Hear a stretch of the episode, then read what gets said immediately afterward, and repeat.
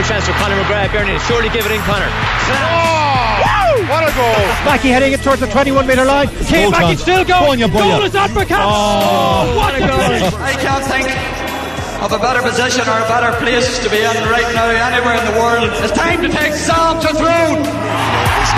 If you look back in sporting history, you will see that the whingers and the whiners are forgotten, the characters remembered briefly, but will stick in your mind that the champions who showed class. I want nothing to do with that, to be quite honest. You know, I think it's a disgrace. A small change before the game worth the street. Bit of luck, Simon. Donovan That's a wild effort on goal. Oh! It's Equaliser! Incredible! See you on the oh! oh! coppers! Yes, you're very welcome to the Off the Ball GAA podcast. Dave McIntyre and Shane Stapleton reunited. Thanks to uh, Oisin for stepping in last week. I was uh, away on other duties. All of our GAA coverage on Off the Ball is with thanks to Bord Gáis Energy, proud sponsor, official sponsor of the GAA Hurling Under 21 Championship. Keep up to date and follow hashtag Hurling to the Core. Shane, how are you? Not too bad. Like the desert misses the rain. That's how much I missed you last week.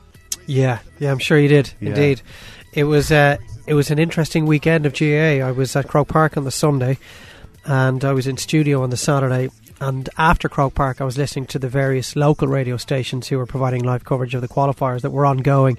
Obviously, with my Cavan hat on, I was tuning into Midlands and Northern Sound, little bits and pieces of both.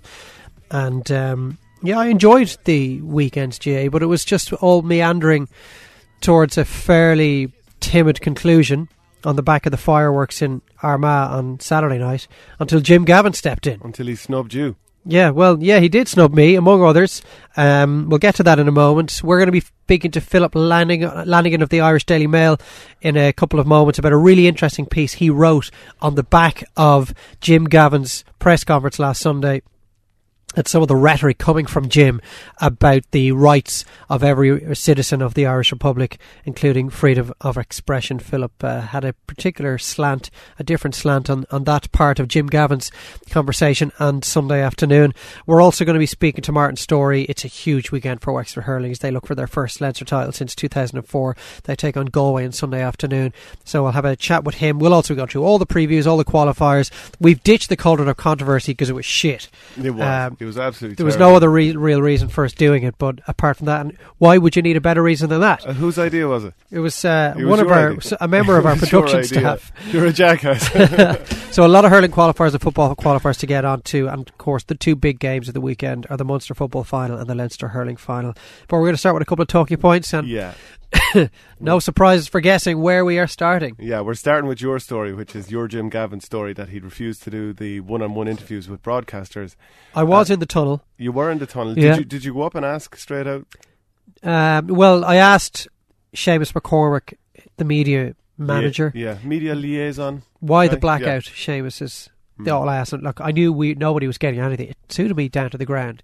I haven't got anything out of a single interview I've ever done with Jim Gavin. So Surely he'll tell you that black is white, give you a smile and a head tilt to the side.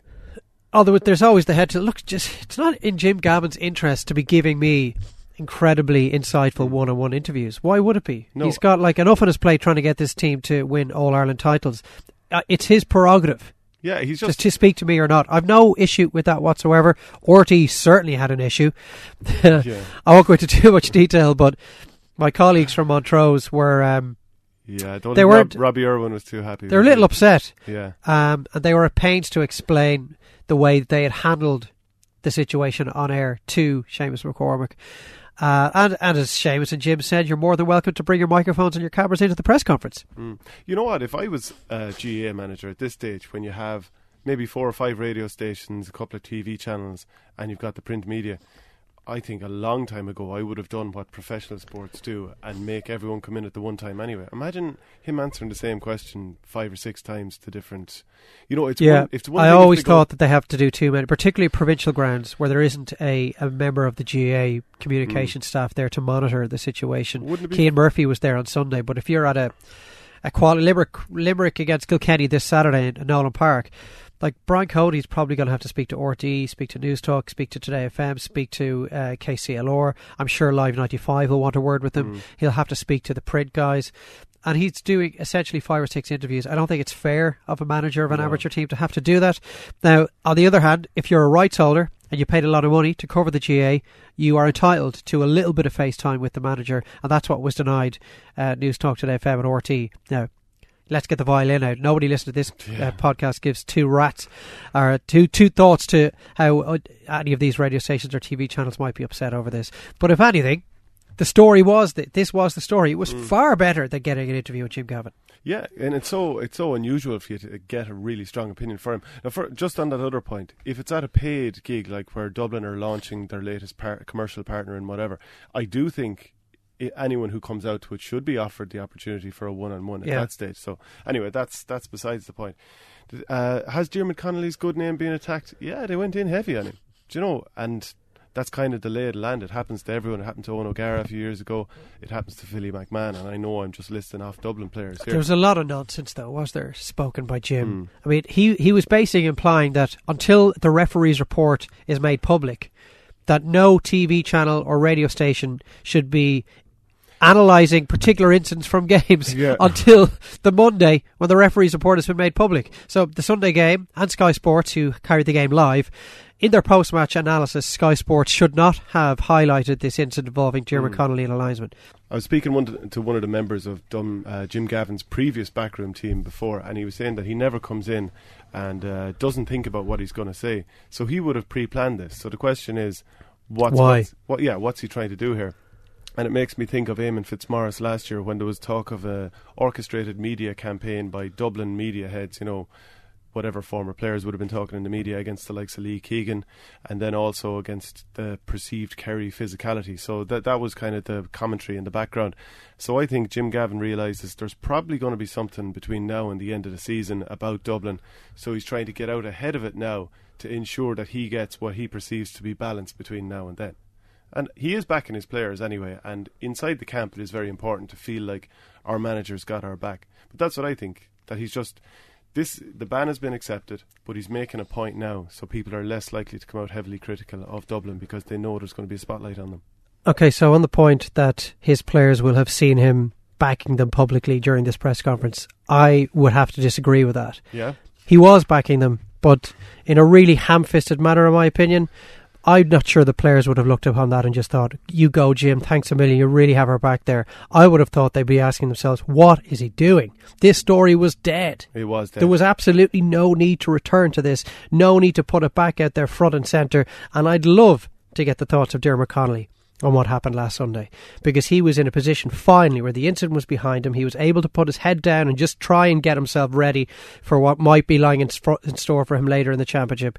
And suddenly, suddenly, come Monday morning, there he is. The Diarmuid Connolly situation is back on all the sports pages, on all the podcasts, hmm. all the online publications, and it's covered in ad nauseum by all the radio stations. And Diarmuid Connolly must be thinking, why, Jim? Why put me back into the spotlight again when the story was over? Yeah, I mean, I don't know him personally, but I can't imagine he cares. I would say he pays zero attention to the media, and the only interaction he has with this story is probably the other Vincent's lads or his friends taking the piss out of him on the WhatsApp. If if that's the sort of character he is, and they feel comfortable doing that, I can't imagine it being any more than that. And it's water off a duck's back at this stage. What player has had more scrutiny than him? Now, I appreciate what you're saying, and you're possibly right, but. I do think it comes back to Gavin just saying, I'm drawing a line, line in the sand here with, with people's commentary of our team, and that he's just trying to get in front of it. But even a couple of lines like, you know, Pat and Colm are both teachers, so they should understand when people make mistakes. Like, what does that mean? Well, obviously. That's a nonsensical thing to say. Yeah, yeah, I know. So I- just because they happen to be teachers, that they shouldn't be focusing on an incident that took place in a game. To accuse Sky of wrongdoing by reading out the particular rule that what was raised within this incident involving Diarmuid Connolly and the linesman. But like what even- is wrong with that? Yeah, like even though I like I agree with you at the point that he's making a mountain out of a molehill here as well. I still think it comes back to he's just making a point and drawing a line in the sand. Oh, we'll see if later in the summer and something occurs that this has come back to benefit Dublin or whether it's actually going to damage them. We shall Hmm. see. Ultimately, Dublin looked back to their best. Although, how much you can take from that when you have to qualify the opposition they were up against and the fra- practically farcical opposition that Westmeath produced. So harsh, so harsh on on Westmeath. That would have happened to probably. I don't think Twen- it didn't 20 happen to Westmeath last year, and it w- Yeah. and it didn't happen to them to the year before, I know, and it didn't happen to have happened- Carlow in the last round. But it could easily happen to twenty teams. 20 different teams. I'm talking the last 10 minutes were last 10 15 minutes where it did look like that speaking to Tom Cribbin and he's always really good to talk to and he's Mm. always very honest. Said I don't think I, I accused to him I said his players had thrown in the towel. And he said no that's not fair. That didn't happen. But last 10 or 15 minutes there was no opposition. I mean a couple of the Paul Mannion points maybe points 7 and 8 there was no pressure. He was just waltzing past guys. I know psychologically they were destroyed and it's very hard to be critical of players in that situation. Uh, we were speaking to Doran Hart in the show before Throw It, and he was part of the Westmeath team that was hammered in 08 and 09 by Dublin. And he says, Look, there's just nowhere for you to go. You just want the ground to swallow you up so you can get out of there and try and put the whole thing behind you. So I accept it's an awful situation for these players to find themselves in. That's the Dublin talk, anyway. Uh, Kevin Walsh came out in support of Jim Gavin this week. No surprise there. Certainly not a major friend of the media, Kevin. No, definitely not. He has a bit of a media ban going as well. James Horan, he also says that uh, Jim Gavin has created a situation that Dublin don't need as well. So there's plenty of support for what you're saying. I yeah, I think it's an unnecessary distraction, an unne- not unnecessary talking point. Dublin would have just made the way into the Leinster final, and there would be no talk of this game. But in the end, everyone wants to talk about Diarmuid Mm. Connolly, and we see the footage yet again and again and again of the referee. Yeah. The lines are being pushed by Diarmuid Connolly, and um, obviously us ourselves in the media would take a little bit of exception to not the fact that he didn't do interviews with us. Don't care less, or couldn't care less about that, but the fact that he is suggesting we shouldn't be doing analysis of major incident games. Like, obviously, I work for Sky Sports, so I'm a little bit biased when it comes to that particular TV channel. Hmm. But what if Sky's post match analysis had just not mentioned or shown any footage of the Diarmuid Connolly hammered for it. incident? You'd be Be hammered it. absolutely hammered, hold over the coals. Mm. It would be more anti Sky bile. As is, is some of the words that, that Jim Gavin used. Oh, well, they're not even doing their analysis properly. Yeah. I was hammered on Twitter for not being more accusatory of Diarmuid Connolly in commentary. So you can't win with some of these people. Anyway, Um, what's next? Louth's Ryan Byrne, he's after getting 12 week ban for kicking a ball at an umpire. Now, I haven't seen footage of it. I can't- have. And is it, is it, is it, is it Eric Cantona back when he was with Marseille? Is no, I, level? he. I don't think he meant to hit the umpire. Yeah. Basically, I, don't, I can't remember the exact circumstances whether a ball was played into him and he was trying to keep it on the field and it ran over the end line, or whether he there was a whistle for a, foul just before the ball arrived into him. But Lowther were obviously struggling in the game, and the ball goes over the end line, and he just turns to the side and he just whacks it like a full kick along the end line, thirty yards, smack into the uh, into the back of the umpire. it's a reminder I've seen in the past. You might see tennis players in a moment of peak, real Mm. moment of anger, where they've um, maybe just hit the ball, then they pick the ball up and they just whack it into the sky or into the stands. And I think it was Tim Henman actually scolded one of the ball boys. And it was something very similar to that, completely unintentional. But this is minor physical interference with a referee or an official. And like Diarmuid, Ryan Burns has got a 12 week ban. September the 9th. There isn't the same Friore over it because he doesn't play for Dublin. Louth were out of the championship already, so he's not like he's going to Mm. miss any major intercounty games. And there certainly wouldn't be any appeal. And Ryan Burns doesn't have the history that Diarmuid Connolly has, and they don't obviously have the profile of Dublin. So Dublin uh, people might say, well, why isn't Ryan Burns being hauled over the coals? Well, it was shown on the Sunday game. It was shown everywhere else, and he's been banned for it. Yeah, and it's off Broadway. It is off Yeah. Broadway. Yeah, so it's it's not that big. One more story. yeah, um, just Michael Quinlivan is going to miss the tips clash with Cavan. He was very much badly missed against Cork once he went off, and yeah, it's a huge blow. The selector um, Shane Stapleton, my namesake, says he won't recover in time, and that they expected it. And uh, yeah, it's funny just. But uh, because he's got the same surname as me, that selector, it's funny. Last year when they were going on that run through the qualifiers, they obviously mixed up the emails, so they kept sending me their video match analysis. so I was able to look at what they were planning to do before the Galway game, or what the Galway wing back like to do, or whatever. But uh, yeah, that's the main reason I brought. You didn't draw their attention to it. I actually did once or twice and said, "Look, you've got the wrong Shane Stapleton here," and uh, they just kept sending it to me. So obviously, I There you kept go. looking at it. What So more could you do? Thanks for that, Liam and, and Co. It's uh, we're going to get to the previews in a moment, but that's a huge blow for Tipperary. And um, if you think of where they got to last year, followed up with promotion from Division Three, they could be out of the championship by the weekend. Yeah, it's just been so many injuries, Yeah. and even Peter Acheson being gone, and it's it'd be too much for a huge panel, like a really really strong panel to take. But like you see with Tipperary, the fact that Kieran Bergen was with the Hurlers a few weeks later, he's he's coming on in a Munster clash against uh, Cork. Yeah. And you can see, even though he's a good club footballer, he hasn't had enough practice at this level, and the ball was a bit of an alien object to him at times. I am sure he'll be able to kick on, but he might not get much yeah, of a chance it's a this a summer. panel. I mean, if that game against Cork finishes 30 seconds earlier, they're preparing for a Munster final this weekend in Kerry, and they're in the last 12 of the yeah. All Ireland. And if they're a bit cuter, they would have just whipped someone down and made sure that Cork didn't go straight up the other end and Yeah. get that goal. Yeah, where was the cynicism when we Mm. needed it? Um, we're going to talk football, all the qualifiers, and the Munster football final next with uh, Philip Lanigan of the Irish Daily Mail, and uh, just have a little bit of a word about the piece that he wrote about the Jim Gavin situation, and we're just going to do that in a moment.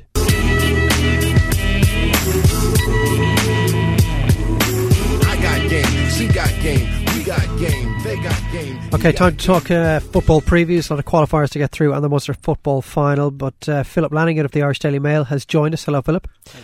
Um, we wanted to get you in to talk about the games that are upcoming this weekend. Thankfully, we resume some form of normality when it comes to the fixture list after what was a, a washout last weekend.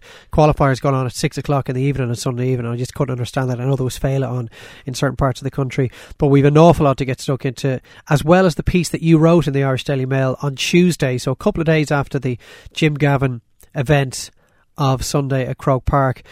Um, I'm not qu- quite sure the last time I saw Jim Gavin and LeBron James being mentioned in the same article, but it all stems from Jim Gavin's references to the essentially the Irish Constitution and the freedom of expression that's contained within. And you're saying you it was talk a- you talk about normality. we all expected the GAA season to to get back to some sense of normal, and then you had Jim turning a 31 point massacre. Nothing to see here. Uh, you know, a, a, another brilliant performance from a Dubs perspective. Everything you want to see.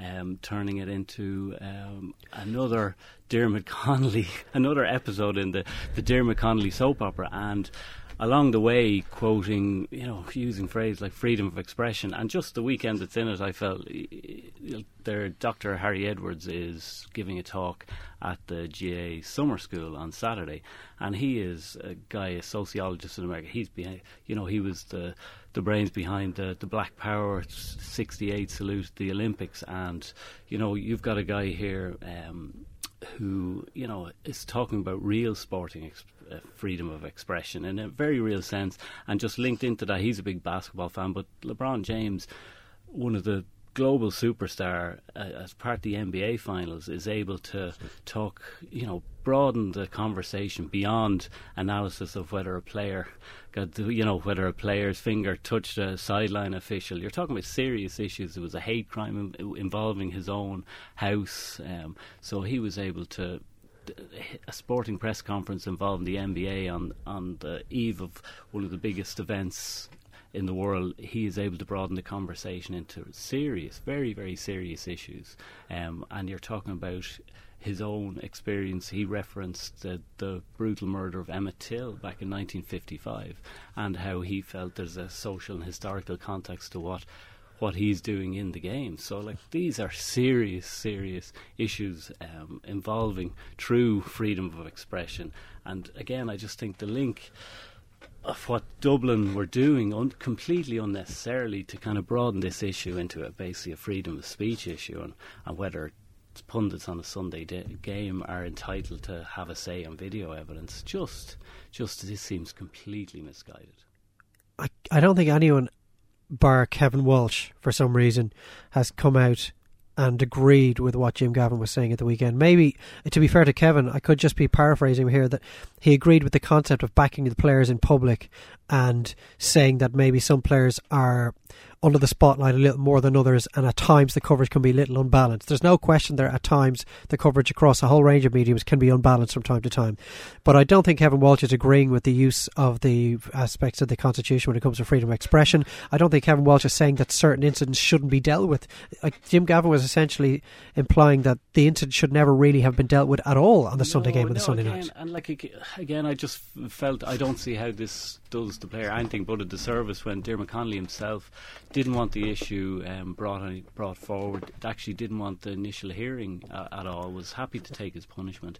I believe someone told me he was up to see sessions in Donegal at the weekend. Like he wants to get on with his life. Um, Shane doesn't think Connolly will have an issue with this at all. I No, no, I I- disagree. I felt that It's Diarmuid Connolly would have woken up Monday morning and just thought, "What the hell was that about?" Yeah, it's not that I don't think he'd have an issue with it, but I would say for the most part he's just he he is not going to be paying attention to the media mm. whatsoever.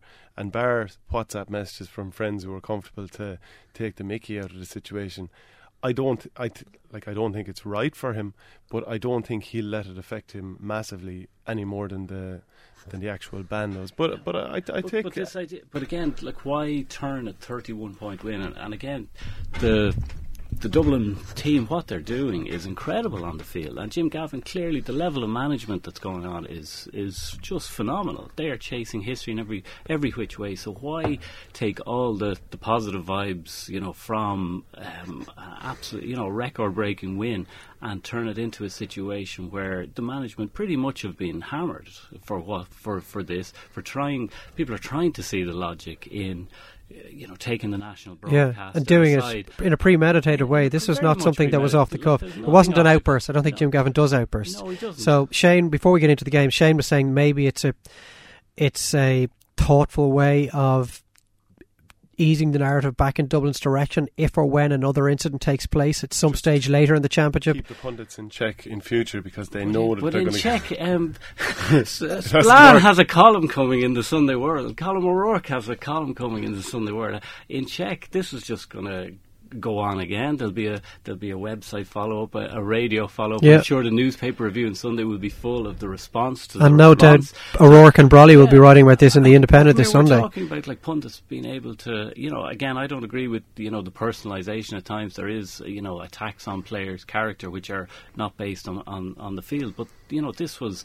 Uh, this was a simple view on vi- on a video, uh, you know, a clip that was showed Mm. that was on a loop since it uh, since it was carried live on Sky Sports. I'll, I'll ask you a question though, and like I agree with what you're saying, but do you think if another incident happens later in the summer, that pundits on both TV and possibly some of the celebrity pundits we see in newspapers will be slightly less inclined to go in hard on a Dublin player after what's happened this time with the likes of Spillane being called out by Jim Gavin? I wouldn't have thought so. I No, don't think there's any of these guys care what Jim Gavin he thinks. ho- he's hoping that that might be the effect of this. Here's something, but what happens if Diarmuid Connolly actually gets back in the frame for an All Ireland semi final? Can you imagine now the the the, Ferrari and the dragging up of old quotes, r- remarks, everything? So that's going to become a soap opera, another episode. Mm. So how how if that happens, and you'd expect a player of his talent to come back into the frame if Dublin gets a how how can that do the team any justice? And again, like we're talking about players, where is the freedom of expression on real issues? It's not as if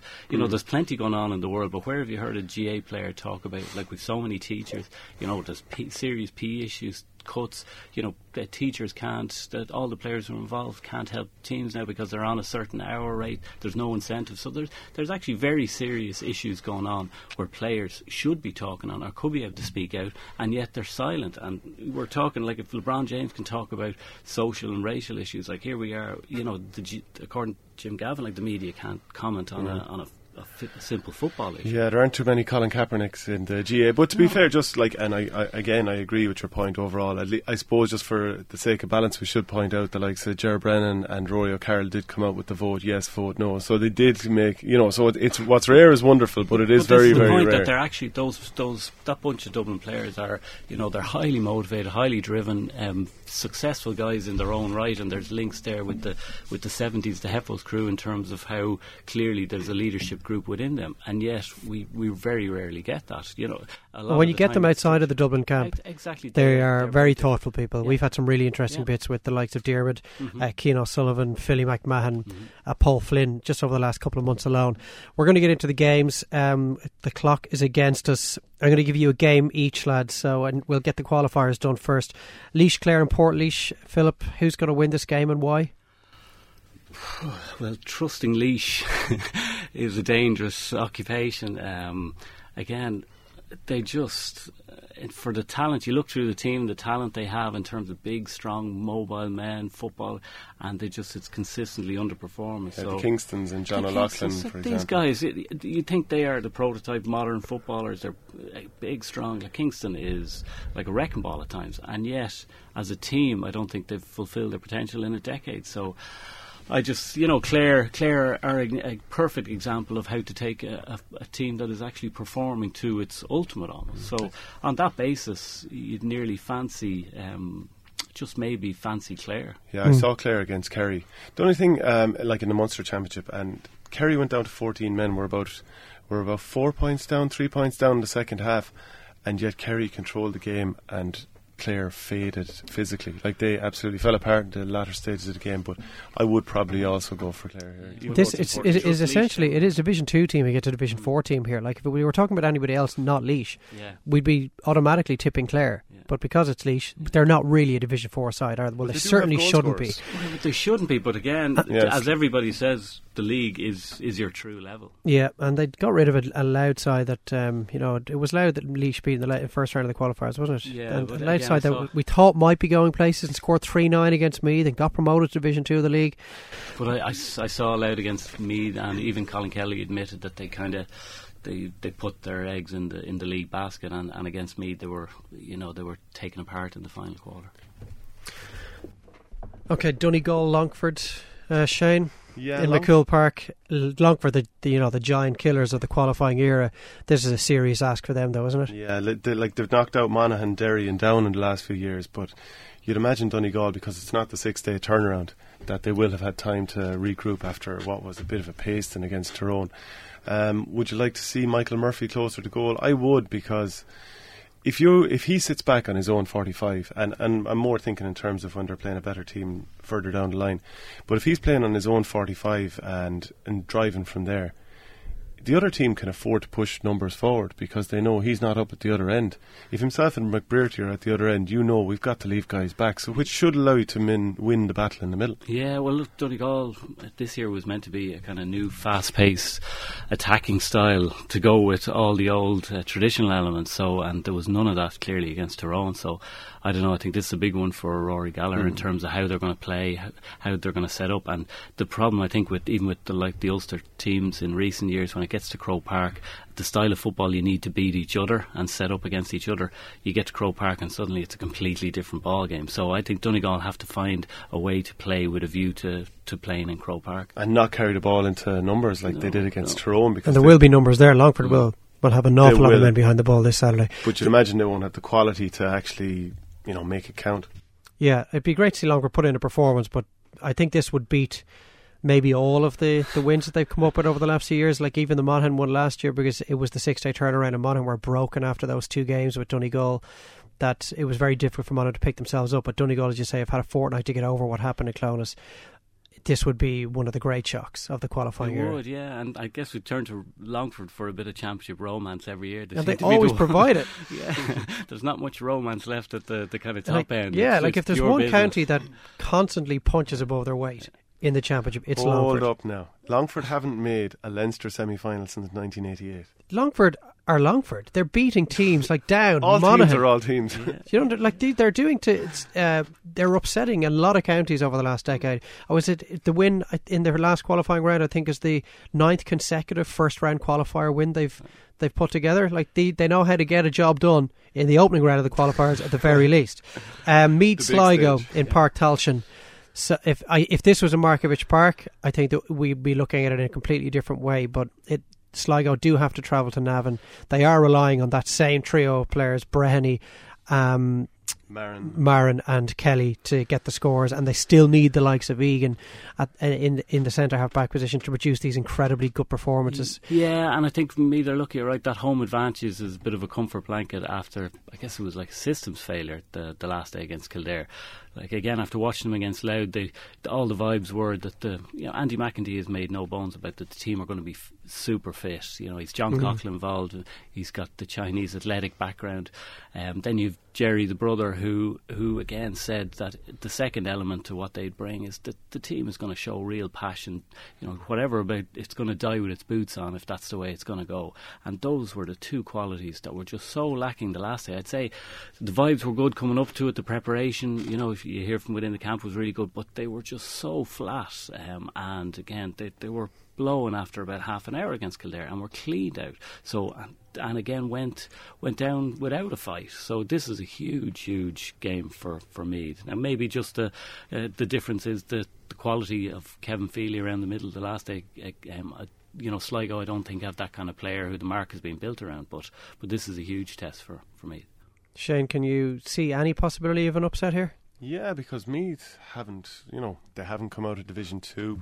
They haven't exactly set the world alight. Haven't put a run in the qualifiers really together. Yeah, mm. so it's been year after year of mm. them kind of downward trend. So I could easily see Sligo pushing them within, within a couple of points. Well, there's And no pressure on Sligo here. Like no one expects those anything forwards of them. that you named that Sligo have. When you've got goal scorers and maybe they won't score three or Mm. four, but if they get one or two, there there mightn't be much in it. But how do you go, like Meath's big dilemma, how do you go from scoring, was it 27 points Yeah. against Louth? Well, uh, an open back and- door against yeah. Louth, like Louth But aren't that, really to, set up for to it. again a systems failure. So just that lack of consistency. But the two scores they've conceded against Louth and Mm. against Kildare, Sligo, their forward line must be licking their lips. It's just a question of how ambitious will Sligo be, and do they leave themselves open, allow me to play the kind of football that they were able to play going forward, at least against Louth. Yeah, well, defensively again, I think if you totted up the Kildare wides, you, you know, the scoreline could have been horrific Mm. at half time, even for me. So there are too many chances being created for the opposition, so they've got to tighten up defensively. But I think the energy in it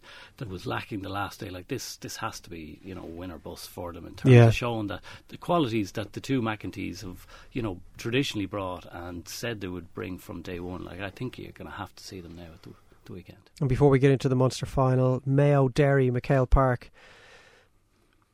Where are Mayo? Like, ultimately, they only fell to Galway by a single point, playing with 14 men for much of the game, Yeah. and couldn't get the equalising score in what six and a half minutes of injury time plus a couple of minutes of normal time. They did create some chances. Uh, for me, far too much was being read into it. Like on another day, they could easily have beaten Goal by a point. They would have been given the test that everybody felt that was it was necessary for them to get Yeah, going okay, into a Connacht I'm with you final. on this, this idea, if a 14 man team, you know, I think, again, uh, had turned over a Galway team that were reigning champions if for uh, what the entire. Away from home. Away from home. If that had happened in another context, that would have been hailed as an amazing sign of character, Mm. resilience, courage under under fire, and yet all these things that, you know, these are the qualities that Mayo supposedly lack. So I, I, I just do think that at the defeat, though, they're vulnerable. Like, that's confidence. The first, this kind of first round of qualifiers is a minefield for a reason because just that confidence element until you build up the momentum. Like, so many teams from Kerry in the past who nearly, remember, they nearly got turned over on the road um, before. Like, so many teams. Yeah, they were nearly beaten by Westmeath a couple of years ago. They were nearly beaten by Sligo in the qualifiers when they won the All Ireland in 09. Remember, yeah, Longford as well gave them a few serious uh, test. you know, so there was all that. That was because that first bit of momentum. It's until like Mayo know it's Mm. really only about Croke Park. And Of course, it was Mayo far beaten by. Longford in 2010. John O'Mahony's last game. Yeah, so I think the, There's I Longford again. so thi- this is this is the tricky one. Where like, did they get to Len- in Leinster that year? so no, it's it's a tricky one. Like Derry again, they'll be looking. Is it at what- really tricky though? It's Derry, the side that has not Down. impressed anybody Derry for a long, down, long time. Derry down with the, like, look at the league, and they were peas in a pod almost the whole way through the spring. So they'd be looking and saying, "Well, look, seriously, if Down can produce a performance of that passion and you know energy and all the things But that Derry want, had the opportunity to produce that performance of that passion against Mm. Tyrone, and it didn't happen. didn't happen. Yeah, but Doesn't always happen in day one either, because Down weren't amazing against Armagh either, and it was a world apart from the Monaghan performance. The thing I'd say about Mayo is, you know the way in the last couple of minutes, the one really good chance that Monaghan had to equalise against Down was uh, Drew Wylie, and he hit a wild Yeah, shot, yeah, and he's yeah. probably the last player in the whole team you'd want taking a shot as well.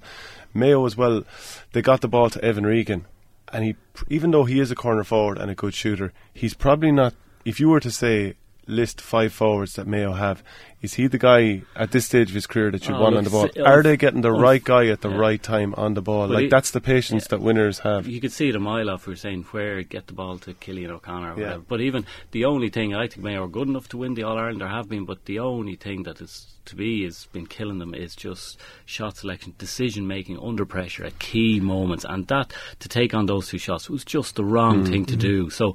Can you can you learn that process? Given that we've you know they've been at the this they've had that same problem for five years. Mm. So that's the big the big test. Probably the main reason that Aidan O'Shea's got so much criticism too is a couple of his shot selections in the All Ireland finals last year.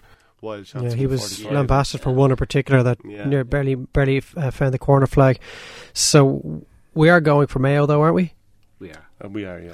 Yeah. Roma, no romance to see here. Um, Munster football final. So uh, Kerry against Cork, Fitzgerald Stadium, two o'clock Sunday afternoon. We'll have Mark O'Shea down there for off the ball on Sunday.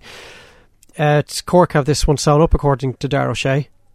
Yeah, clearly it's Cork all the way. um, I don't know. Like he, he has a point. Like tipping Cork, he'll be. Uh, he'll be Cork the only man Cork, in Ireland, yeah, yeah. And Corkness has been trending this summer, of Yeah. course, you know. But unfortunately, if you took the parallel between what the the Cork tip hurling match and the Cork tip football match now is like watching two different. Two different, They're almost uh, different counties. sports, aren't Well, they? whatever about different sports, like the Corkness wasn't to be seen until the, the very end game. But clearly, there's so much talent. The frustration with Cork is that there is so much talent there. It's the talent is is is without is not in question. So the point to Dara is that at some stage, when like everybody's expecting it to click, and just the con- the only reason you're looking at the team without confidence, you know, the leadership at the end, the last day, in fairness, was was great. That showed was that? savage backbone, I thought. To come back from a first half in which you scored a point to having your leaders stand up, kick the scores that were necessary to put you in a position to win the game, then Tip get the goal, and still Cork don't buckle. They still come back. But Would have been so close to easy being a just to. scandal against Waterford. I know. So, where- Yeah. so at the start of the game, all the things that we saw in those last five minutes, uh, the world was waiting to see them at the start, and it still wasn't. But there. we were here queuing are up again. to destroy them at full time once they were out. Uh, once Tipper had beaten them, we were just getting ready to take this Cork team down, and they showed real mettle. I thought. Yeah, with the bullets loaded for him, and they only scored one point in the first half as well, which is it's pathetic, really, by inter-county standards. But yeah, you're right.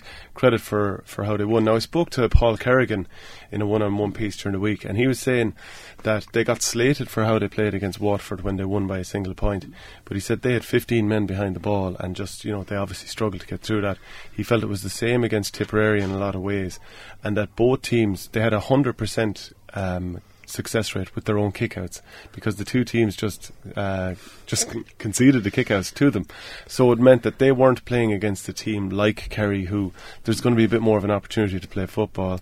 Of course, in saying that, there's an awful more- lot more of a chance of being punished against Kerry too. Absolutely, like if Kerry get a run in you, as Tipperary had the chance to just bury Cork the last time. So you you do think though, you look at Aidan Walsh again around around the middle uh, with the mark there. So there's been players who've just cleaned up. Um, like again, Kevin Feely, that he's just been a revelation from start to finish. So like, Aidan Walsh, this the new rules should be built for him. Mm. Yeah, he was missing the last day, and Alan O'Connor, who were both back. So the, if and the stats will show you now that if you can get a, um, a grip around the middle third, um, and Cork clearly have the weaponry to do that, well then you have a serious chance. It's just.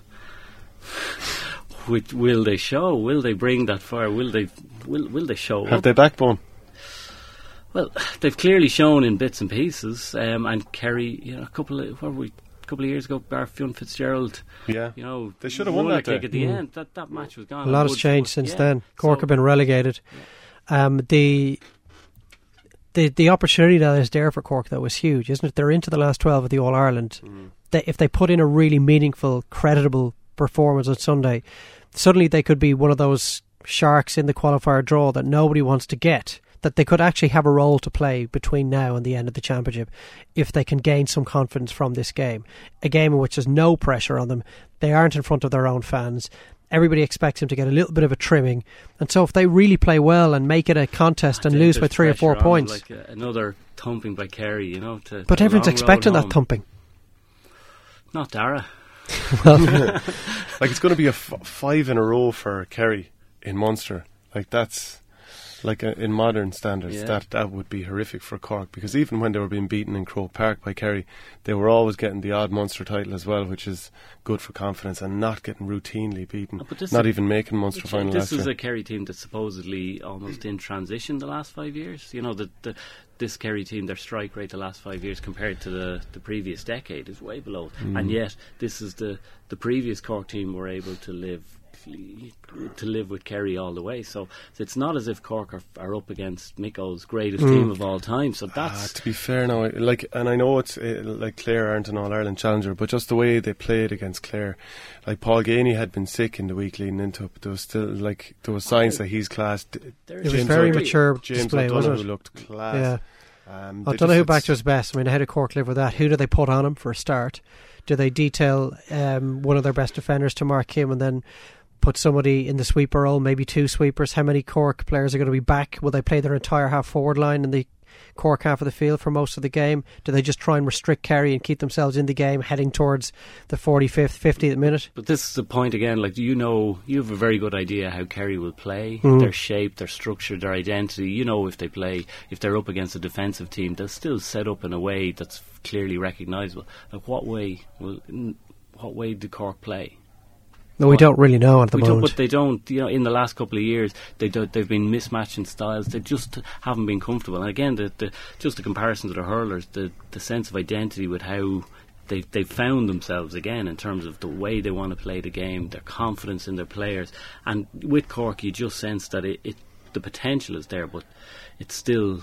It's still too confused about where what they're trying to do. One other thing though is is the last couple of years they have had a huge amount of injuries, and uh, like, something I was talking to Kerrigan about was he was saying that the last day of the 34 people they have on the panel, 33 of them were fit, and the other person just had you know an impact injury on their foot, which you can do nothing about. So it should be a very different proposition to what we saw last year. Yeah, and look, the, you look at Kerrigan and you talk about leadership and bottle and talent and everything, and, and guys like that clearly have it. So, you know, it it is it is there. It's just. I think if- if they can't produce it in a in a Munster final against Kerry, well then you know I think that's there is, there is no chance in the qualifiers. And like Dave, you're talking about, if they can be creditable, but they're not going to win the All Ireland. Mm. So it, it has to be about more than that. You know, the only thing that will redeem this season is you know the shock. a start for Cork is absolutely crucial, isn't it? They need to be maybe ahead. An early goal, for example, would be great for them just to give them something not to hold on to, but a little bit more self belief because I'm sure the confidence is brittle right now. It wouldn't take much in terms of how Kerry started the game for the Cork confidence just to fritter away completely.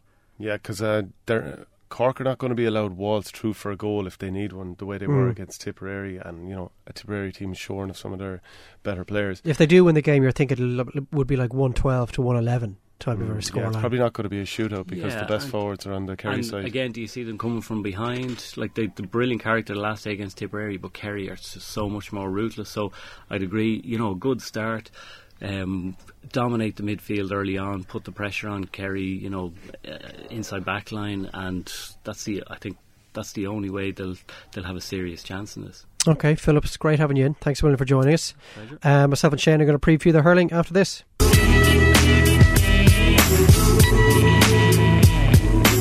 I got game, she got game, we got game. Okay, time to talk, hurling. We've got the uh, first round of the hurling qualifiers this weekend. A couple of very interesting games: Offaly, Waterford, Tip Westmeath, Dublin, Laois, and maybe the game of the weekend, as far as the qualifiers go, at least, is Kilkenny, Limerick.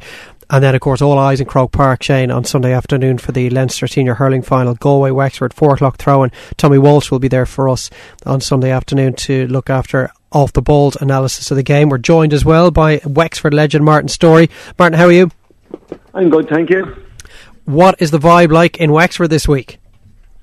It's brilliant. I mean, it's it's thrown back to my days when I was playing. It's absolutely lovely to see a hype again.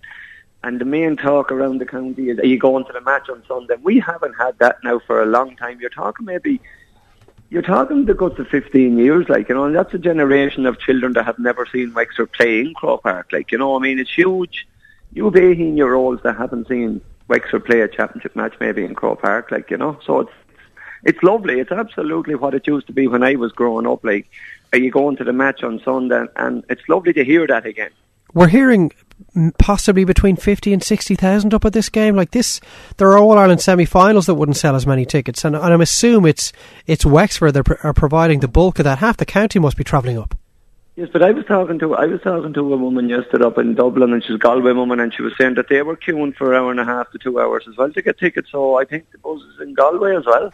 I guess it's such a novel pairing, isn't it, Shane, that Wexford and Galway do not have a championship history really to speak of. There's generally a 10 to 15 year gap between their championship meetings, and, and this has just got the real sense of a, a pairing that we don't have any familiarity with. Yeah, it's interesting that since uh, since Galway joined the Leinster Championship in 2009, Wexford haven't been to a final. Now, of course, that's coincided with Dublin improving as well there for a long time. But if I was a Wexford person, I'd possibly be kind of gunning for Galway because they're one of the teams that have kept me down in that time. Um, I saw Galway play against um, against Offaly the last day, and Offaly operated with two sweepers, and uh, there was an op- there was an opportunity there for Wexford because Galway pushed up. We know Wexford are going to play with the sweeper Shaun Murphy. Galway will probably push up on him, but they leave a little space in behind, and there's Offaly could have scored four goals that day if their touch had to be a, be a bit better. And we know with the pace that Wexford have in that forward line, with the likes of Lee Chin, Aidan Nolan coming through, Harry Kehoe and Jack O'Connor, that there are definitely opportunities there for Wexford to get goals. And if they get goals, it could be like the 2013 Leinster final where Dublin just eventually destroyed Galway because, you know, a couple of goals cracked their confidence. Has it been difficult, Martin, to stop or to even try and de escalate the, the expectations that are now been put on the players in this team that there just seems to be so much hype around what has gone on pretty much since day one when they beat Limerick in the in the league and then followed that up with the win over Galway and essentially had promotion in the bag after two rounds of the league, bringing it all the way through the wins, the two wins over Kilkenny. And it, I would imagine it almost seems suffocating down there now that Wexford, uh, among some supporters, has almost been talked about as All Ireland contenders. There, is there a real temptation to get to let, be running away with yourself? Absolutely. I mean, and and without a doubt in the world, Wexford people are running away with themselves. I mean, I mean, I would I would take a reality check because of the disappointments I've had in the past, for playing and since I've retired. That that hope comes every year, and then it's just busted, and you're getting into the car driving home from that match, and you're absolutely gutted.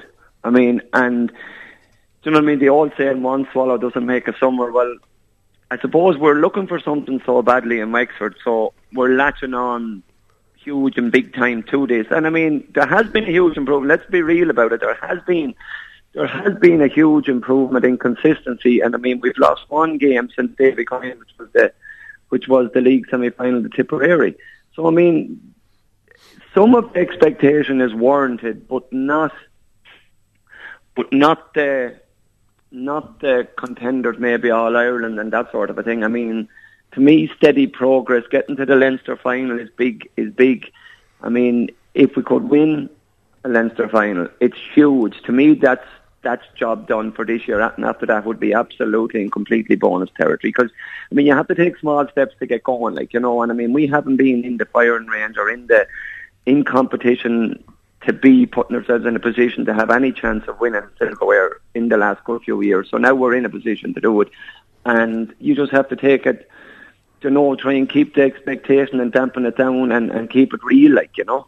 Martin, in recent years, 2014 and 2015, you were beaten by. There was a bit of a frailty there that you, you lost early scores and lost by 24 points to Limerick in the championship, and then to the same to Kilkenny. Waterford. Uh, no, you beat Waterford, and then you lost to Limerick in the quarter final by 24. Yeah, and then Waterford annihilated us the following year. Oh, sorry. Yeah, yeah, yeah. Correct. indeed. Yeah. Um, but this year, you know, you've, you've we've talked about the Galway game from six points down, winning there in the league, conceding a couple of quick fire goals to Tipperary, but not giving up and pushing them till the end.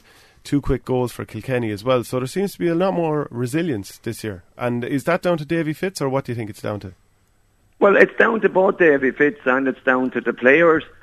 I mean, I'm a firm believer that when you cross the white line, management have very, very little say in the matter. I mean, they can make a couple of switches here and there and bring on a sub, but other than that, if the players on the field don't stand up and do the job, and they make the changes that's needed during the game, it doesn't happen. Like, you know what I mean? Management can't make players change during the game. Players make players change during the game.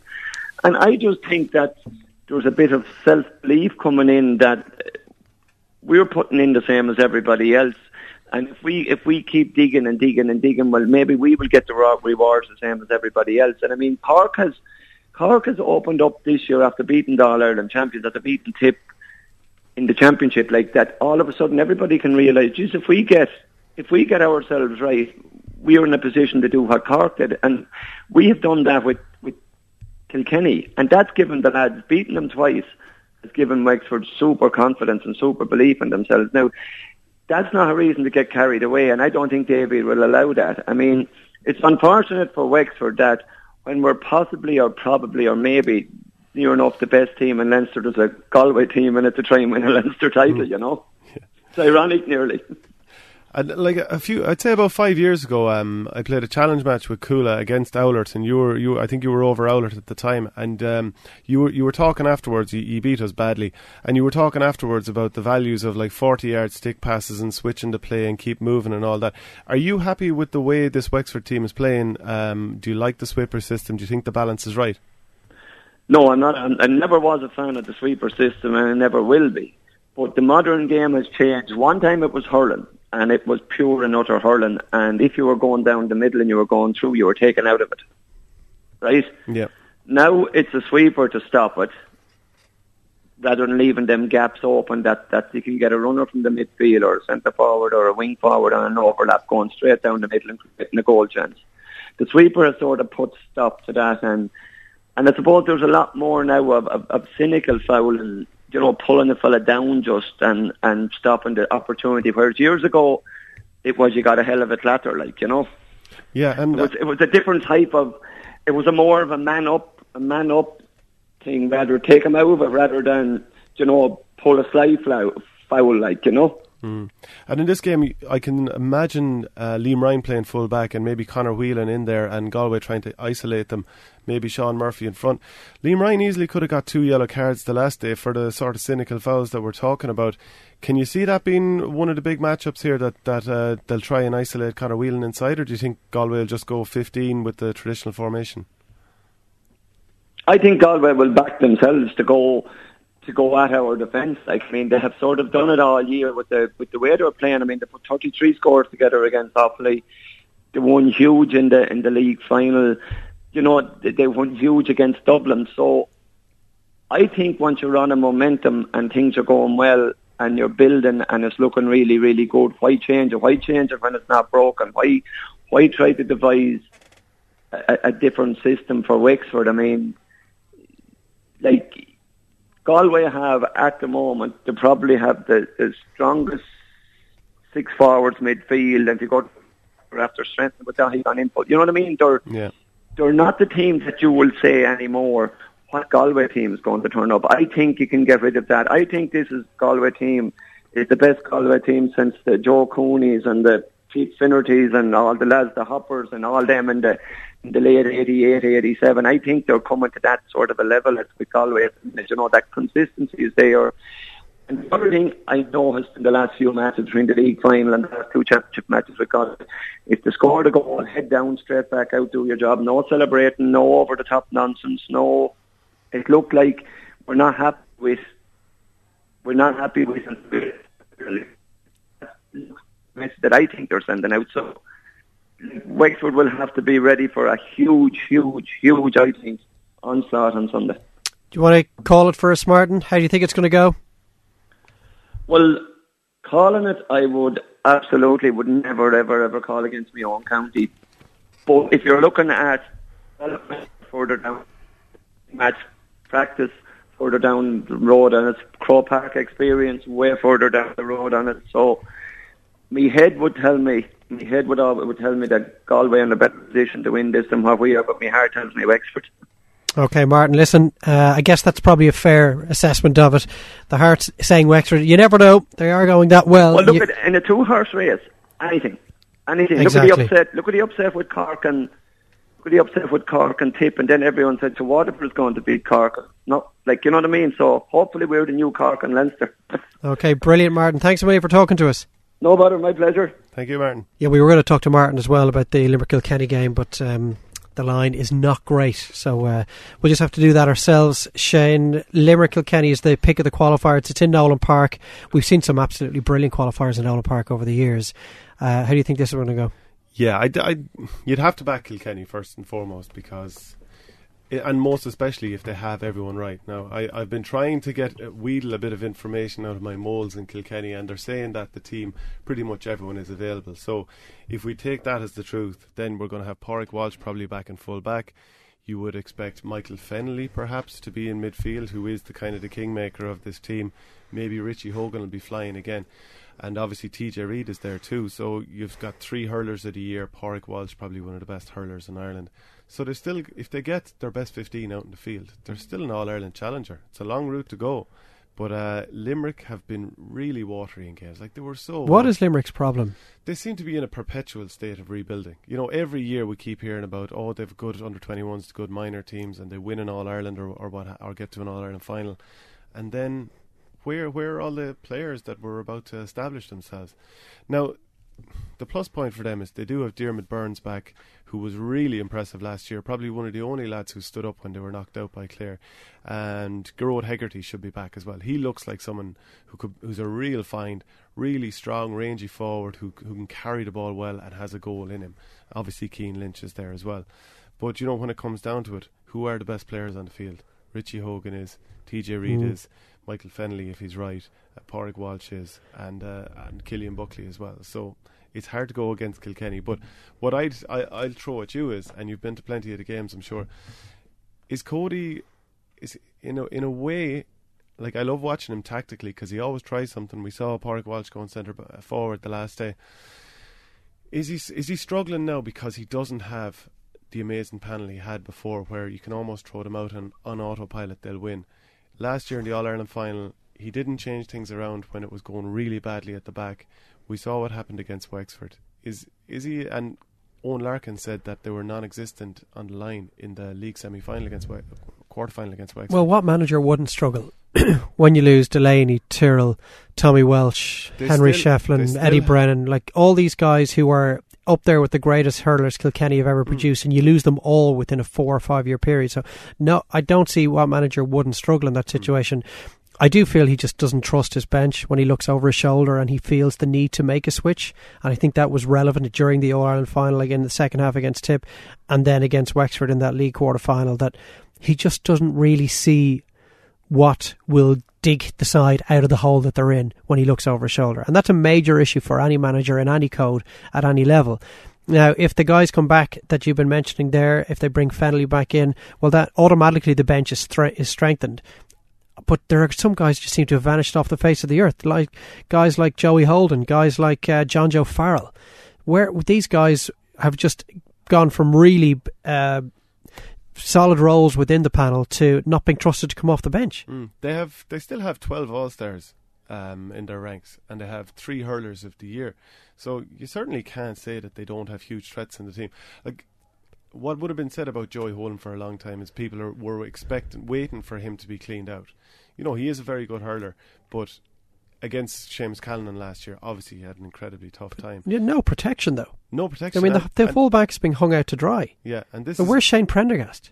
Why isn't he part of the team? I thought Shane Prendergast had a very good All Ireland final last year, in spite of the massive, massive pressure he was under. He came out with an awful lot of ball in 50 50 situations at very best, and I can't really understand him not being in there. But Cody is chopping and changing all the time, and the big one is, and I know I've mentioned it before, is that he's disassembled his half back line, which has always been his platform.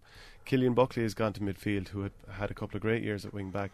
Pádraig Walsh you know, just by by dint of needing someone at full back, has gone from the other wing back, and um, he's struggling to decide who's going to be centre back either because Kieran Joyce isn't there anymore.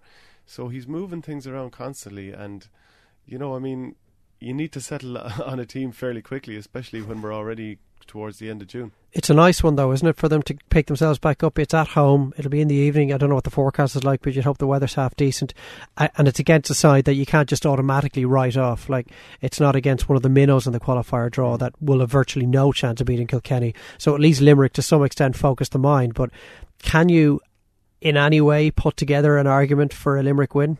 Uh, you can if Kilkenny continue to play like the way they have been playing because they were they lost by was it five or six points against Kilkenny in that league quarter final or to Wexford, but they should have been beaten by ten or twelve. Mm. They lost to Kilkenny or to Wexford again in and they should have lost by far more. But they did create an awful lot as well. They did, and they will isolate uh, Colin Fennelly inside. You'd imagine, And maybe if if Richie Hogan is right and can play centre forward, and you know is fit because he has three bulging discs in his back. He's not, he hasn't been himself this year.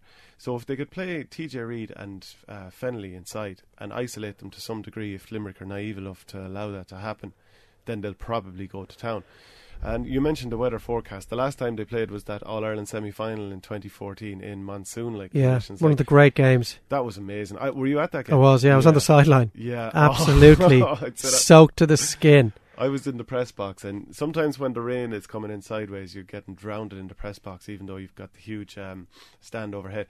But the thing about that is, it just seemed otherworldly. Yeah, The- the it was epic. yeah, it was like I was down at the Skellig Islands recently, and you look from one island over to the other, and you're like, this this doesn't actually look real. This looks from a different planet, Yeah. and it was just it was from a different planet. That sort of uh, it was kind of you, you felt like this is this is the last game of hurling that will ever be played. The last almost ap- that will- apocalyptic. yeah. and it was uh, a game that Le- Limerick left behind them. I mean, Mm. the goals win games. The old cliche was never was it more Richie, true. Pa- Richie Power coming on that day changed changed the game Yeah. as well. Uh, they don't have too many Richie Powers left over in the Kilkenny panel. Even actually, as it happens, his brother left the panel. His brother John left the panel through lack of game time. Another name that you would think would be playing a major role given some of the legendary figures that have stepped away. Look, that was a Limerick team that had won a Munster title, that had some really good players at the peak of their powers. They haven't kicked on from that at all. Hmm. They've since been beaten by Wexford in the championship, and they have got gone down to Division One B. They haven't shown any inclination to get themselves back up to One A. I just cannot see them. It'll have to be a performance that we haven't seen in two and a half years. Well, my issue is if they play, they continue to play Declan Hannon centre back. Like he's a brilliant hurler. Looked like he was going to be a generational type player. He he looked that good, but he's playing centre back. And when I think of centre backs, I think of really physically imposing players. Ronan Maher is one example, and uh, Tadhg de Búrca is really imposing as well. And I just don't see him being that sort of player. I see him as a beautiful hurler, and I think he should be up in the half forward line. Remember even that um, there was a possibly that same All Ireland semi final against Kilkenny. I think I gave him man of the match in the Star newspaper because he'd scored four or five points from Mm. play against Kilkenny. So the potential of, in this guy is huge. Why put him centre back? I don't really get it. I, I'd like to see Diarmaid Byrnes come in at centre back if he's flying, and uh, throw Hannon back up in the forward line. Maybe put Shane Dowling full forward. I don't know if he has, if other positions suit him as well as full forward. He's got a goal threat. Gearóid Hegarty in around the goal as well. Cian Lynch buzzing around midfield and the half forward line. There's a lot of potential there. Like the shock isn't, it's not out of the question, but it's just hard to go against Kilkenny. Yeah, very difficult, and it's kind of hard to go against Waterford and Tipperary this weekend as well. Tip hosting Westmeath. It's it's going to be one way traffic, and we'll probably learn nothing from Tip. Probably not, but they do, they do need this game because 2013 when they went into the qualifiers they got Kilkenny away straight away, Mm. and I saw Brendan Cummins writing about it where everyone just started looking at each other with that knowing look of oh god, and they had lost to eight, by 18 points to Kilkenny the year before. Um, for Tipperary, it's just important to get back on the road again because they were they were so open against Cork, really naive, and um, like even if they stutter somewhat through this game, they'll still win it by double digits. Uh, the, the thing with Tip is, can they get over all these marginal losses they've had all year to e- each player? Like Darren Gleeson's obviously had that court case and the suspended sentence handed down during the week. Cathal Barrett's been dropped off the panel, but and he even had an ankle problem before that. Michael Cahill's had injury trouble. Uh, Maher working nights with the guards for the first time. Jason Forde suspension, army duty for Bonner Maher, Seamus Callan broken thumb. So a lot of that adds up. Mhm. You know that definitely adds up to a couple of points against uh, against Cork. So they need this first step back and then hopefully build momentum. What I'd be wondering is, do you bring Cathal Barrett back? Because he's obviously had there's been there's been an issue off the field. Obviously the manager has decided, right, enough is enough. You're off the panel. If you were a manager, would you bring him back so soon? I mean, he's not he's not fit just yet, obviously. So yeah, it, it depends what bring him back? what will it do to the panel. What will it do to the next time you have to dole out a little bit of discipline? He's a Mm. quality hurler, obviously, and we don't know the ins and outs exactly what it was that he did. But I don't know. It's a tough one. Is he one of the Is he one of the best hurlers in the country and one that they can't do it out? He's definitely one of the best hurlers in the country, and cornerback is a position that Tip are not fully stocked in, are stacked in at the moment. Um, you know, a couple of players have have retired. Um, John O'Keefe look has he was really good against Kilkenny in the league um, at cornerback, and a lot of that is down to the 50-50 ball that's been hit in. Cork play it so differently. They play lovely ball in front of the corner forward, and they've got really pacey corner forwards. He had a tough day. Michael Cahill hasn't physically looked himself this year, so specifically because it's this position, Okay. I think Tipperary are going to struggle to win in All Ireland without him. But yeah, what does it say to the panel if Michael Ryan has made this massive stand? And just because things have gone against you're us. gone, and then you're back, or does everyone kind of just kind of look at each other and realize, look, if we're going to win in All Ireland, we Yeah. probably need this guy. Maybe that would be the case. Another team that has to just get back on the horse, get back on the road is Waterford. They're at O'Connor Park to take on Offaly this weekend. Again, given how much Offaly conceded against Galway, like Waterford will win the game. Not sure what we'll learn from it, but they just need to get a match under their belts and try and flush that defeat out of their system. Yeah, it was. They just looked like a team that probably didn't do, you know, the periodization that you do to peak for the Mm. right time.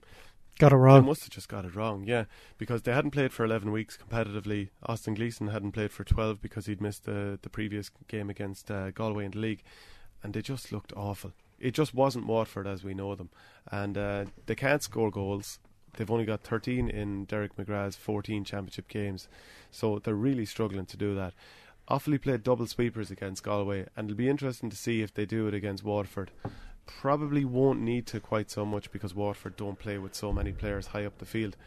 Um, but I mean, obviously Waterford are going to win this game. Kevin Ryan, Kevin Ryan is the Offaly manager, and he's against his native county, so I'm sure that's somewhat awkward. But uh, he probably feels like he's in early days trying to turn this Offaly ship around, and I'd say it will take a number of years. But they've decent hurlers, but their touch was just at times in the forward line. Joe Bergin would catch a great ball, hand it into someone coming through, and uh, the touch just let them down time after time. And maybe that's just not being at the physical level just yet that you're you tire and your and your touch goes against you. But it's it's impossible to make a case for Offaly winning this game. Dublin Laois is probably the tightest of them all. Finally, before we wrap everything up, It would be the tightest of them all, I would say, if if Laois weren't missing so many players. Um, him after the game, I said to Eamon Kelly, uh, you know, you've Cha Dwyer had missed that game, probably their best player. Ross King, their captain and their free taker, he got sent off on a straight red card, so he's suspended. John Lennon, a forward, is out. Stephen Picky Maher went off on crutches and his knee bandaged up. He's probably gone. Willie Dunphy is out, and even Dwayne Palmer, one of their best backs, he went off sick during the game. So he said I might need to send a busload, bu- busload of lads to Lourdes during the week to see if I can get them right. So because otherwise, because Dublin are so decimated by players being dropped off the panel or leaving the panel, and even four more players have left since the since the Galway game in the Leinster Championship, which nobody really knows about because nobody really pays any attention to Dublin at the moment.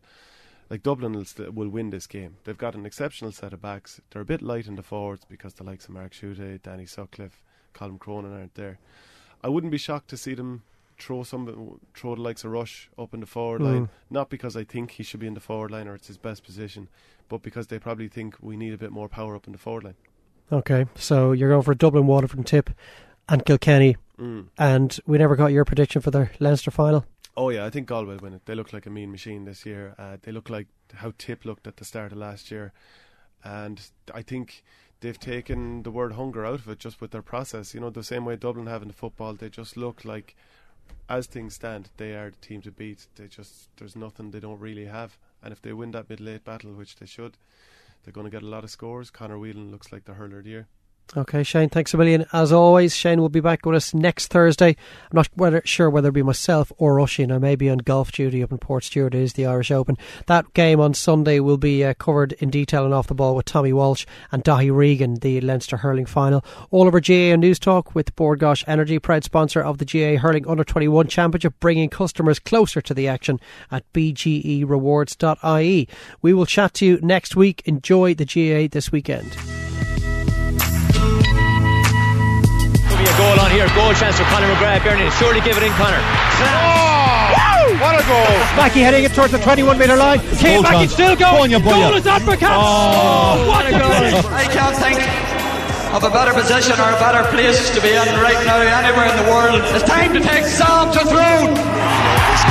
If you look back in sporting history, you will see that the whingers and the whiners are forgotten, the characters remembered briefly, but will stick in your mind that the champions who showed class. I want nothing to do with that, to be quite honest. You know, I think it's a A little disgrace. small change before the game worth the street.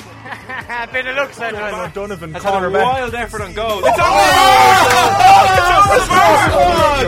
Equalizer! Incredible! See all the coppers! Yeah! It might sound a little something, but damn the game if it don't mean nothing. What is game? Who got game? Where's the game in life? Behind the game, behind the game. I got game, she got game, we got game, they got game, he got game. It might feel good, it might sound a little something, but the game if it ain't saying nothing. Was it something I said? Pretend you don't see, so you turn your head. Ray scared of his shadow, doesn't matter. Thought of reparations, got a plane with the population. Nothing to lose, everything's approved. People use, even murders excuse. White men in suits don't have to jump. Still a thousand and one ways to lose with the shoes. God takes care of old folks and fools, while the devil takes care of making all the rules. Folks don't even own themselves, paying mental rent. The corporate presidents. Uh, one out of one million residents. Be a dissident who ain't kissing it. The politics of chains and whips got the sick missing chips and all the championships. What's love got to do with what you got? Don't let a win get to your head or a loss to your heart. Nonsense perseveres, prayers laced with fear. Beware, two triple O It is might there. feel good, it might sound a little something, but damn the game if it don't mean nothing. What is game? Who got game? Where's the game in life? Behind the game, behind the game. I got game, she got game, we got game, they got game, he got game. It might feel good, it might sound a little something, but the game if it ain't saying nothing. Something happening here. What it is ain't exactly clear. There's a man with a gun over there. Yeah, that's right. telling me I got to beware. Each time we stop, children, what's that sound? Everybody look what's going down. Thought of that millennium just be killing them. That's scary, like lies buried in a library. When did the state pen correct anything? When piles of us still be catching the bus. When stacks of cats packing laundry mats. Paid the preachers back, but where the teachers at? I ain't even gotta ask it. And who's underpaid that got fouled at the basket? I can't blame the envy who be getting all the Benjis and taking them grants for granted. Last I checked, pyramids wasn't built like projects or them government checks. Modern day thugs ain't got no guts. The expression under governor nuts. Last time in the church be the last time in the church. Dead pledge allegiance to CDs and movies. Leaving reality, believing fantasy. Bleeding fatalities, too many formalities. Prayers laced with fear, beware. Two triple zero is here. It might feel good, it might sound a little something, but damn the game if it don't mean nothing. What is game? Who got game? Where's the game in life? Behind the game, behind the game. I got game, she got game, we got game, they got game, he got game. It might feel good, it might sound a little something, but the game if it ain't saying nothing.